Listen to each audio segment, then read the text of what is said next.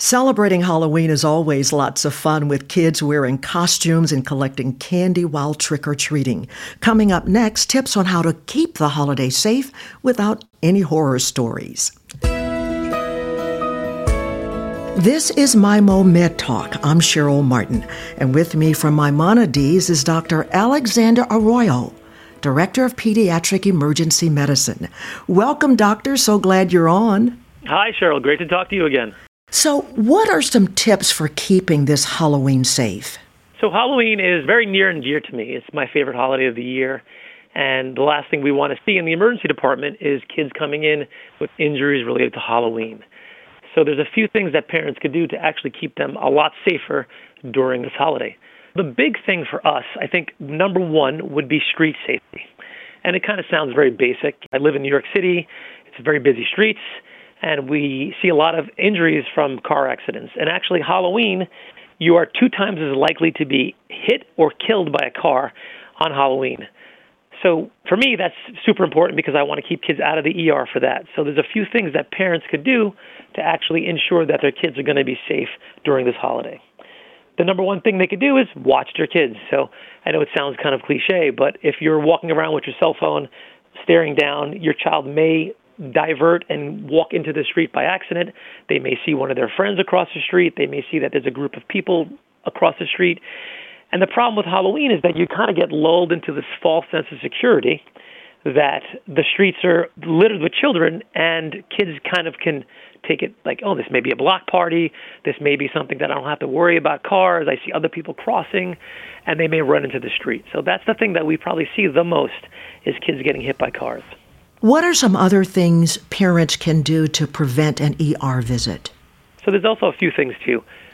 The way to identify your child is, is going to be difficult because you'll be sitting in the streets with many, many kids who are wearing similar costumes, brightly colored costumes, darkly colored costumes. So if your child has a very dark colored costume, one thing you can do is either attach a blinking bicycle light to their back so it doesn't interfere with the front of their costume.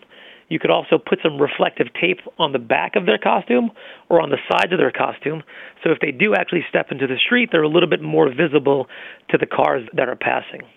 Another thing you could do is ensure that you're crossing the street at the corners where the lights are where the stop signs are. You know, we'll get a little complacent and maybe cross in between cars, which is a definite no no.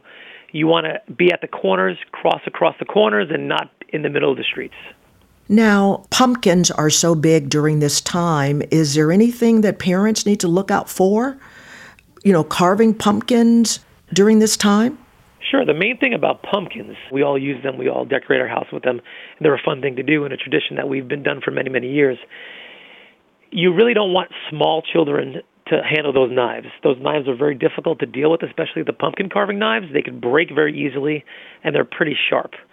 The other thing as well is that if you have any lights in the pumpkin, you want to avoid using any candles that would have a real burning flame.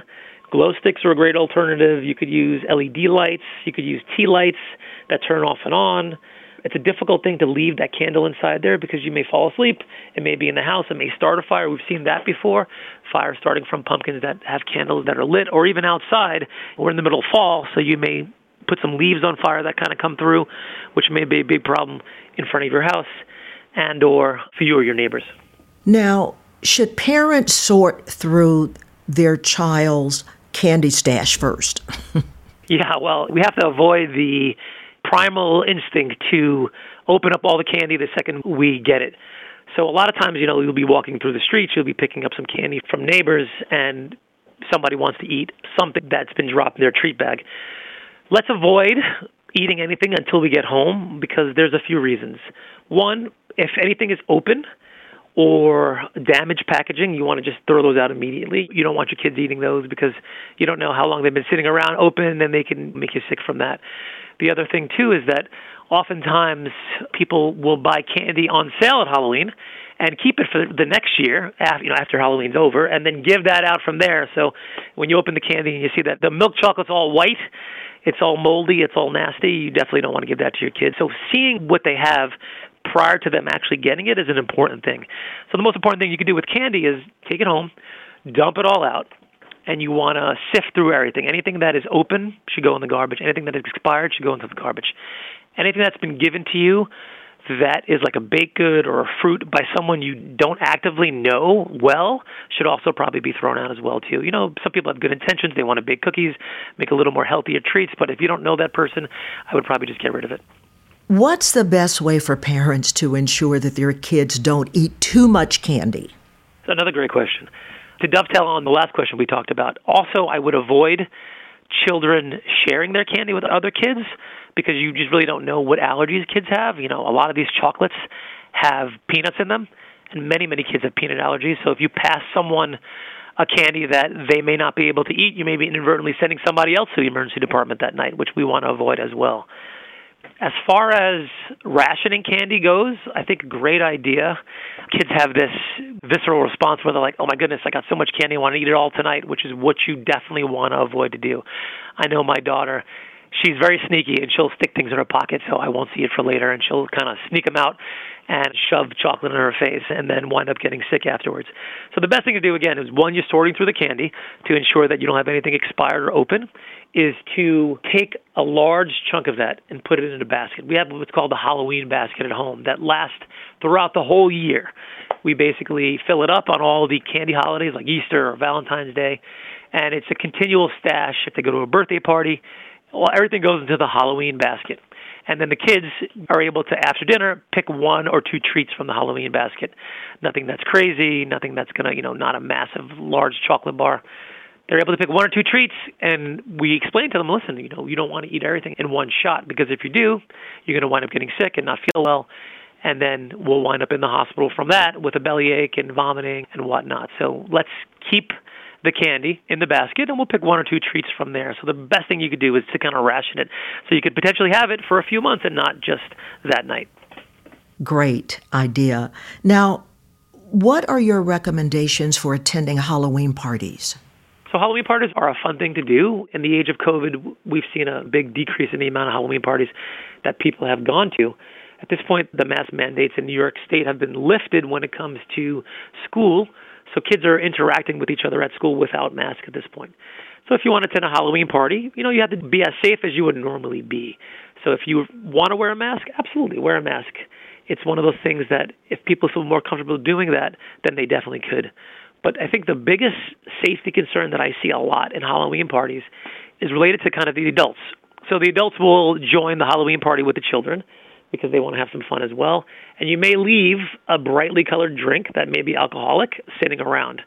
And if one of the kids gets into that during the party thinking it's maybe not an alcoholic drink, maybe it's a juice, and they'll be drinking those. We've seen kids come in who have been intoxicated because of drinks that have been left around during a party. So the biggest tip I can give for Halloween party is once you receive your drink, make sure you drink it or make sure you dispose of it properly and not leave it sitting around. Great advice, Doctor. Any other tips for those planning to trick or treat or attend a Halloween party? So, one of the other big things for safety is costume safety. So, we talked a little bit briefly about ensuring that your child's darkly colored costume is a little more lit up with either a bicycle light or some reflective tape on the back of it. The other problems are long capes or dresses. You know, we buy a lot of these on Amazon or other websites, and they may not be the best fitting costumes possible. So if they have very long dresses or capes, trying to tuck them in or hem them or pinning them before they go outside is an important thing because what invariably happens, especially in New York City, you're going up and down steps. And we've seen kids fall down the steps, fall up the steps, and they could hit their heads, they could break an arm, they could potentially do some damage by having a costume that's really ill fitting. So we want to avoid that. The other caveat to that is the mask that they wear. So we have a lot of funny or scary looking masks that people wear on Halloween, and, and invariably the eye holes and the breathing holes can be very very small or not in the right position for the kid to actually see out of. So before you go out trick or treating, you want to ensure that when you put your child's mask on, they're able to see out of the eye holes and they're able to breathe properly out of the nose holes. You may have to increase the eye holes, cut them open a little bit more, increase the nose holes so they can actually breathe a little bit more. Remember, those plastic rubber masks really aren't COVID friendly, but then you also have to kind of worry about if they have a mask underneath there on top of the rubber mask. I would definitely not recommend that because it can get very, very hard to breathe just in the rubber mask in general. And then when you add a surgical mask on top of that, it may be also more difficult too. So you have to kind of be in the happy medium between all of that. So look for the eye holes, look for the nose holes, and also you want to get a costume that's flame retardant. So just in case anything happens, it's not going to light up and fire immediately, similar to the pajamas that parents buy, to ensure that we're doing the most for kids when it comes to safety. And also, the big thing as well is dress for the weather. October is a very interesting month in New York City. It could be either summertime or it could be wintertime, one or the other. So everybody wants to show off their costume, especially if they made a lot of adjustments and or spent a lot of time actually making the costume. But always wear a jacket if it's cold, a hat if it's very, very cold, to ensure that you're keeping your kids nice and warm during Halloween. These are all such great tips, Doctor, to keep Halloween happy and healthy for parents and children. Thank you so much. We appreciate your time. Anytime. I just want to wish everybody a safe and healthy Halloween. And please ration that candy. We don't want to see you in the ER. Dr. Alexander Arroyo, thank you so much. For more information, visit maimo.org. That's M A I M O dot O R G. If you found this information helpful, please share it on your social media.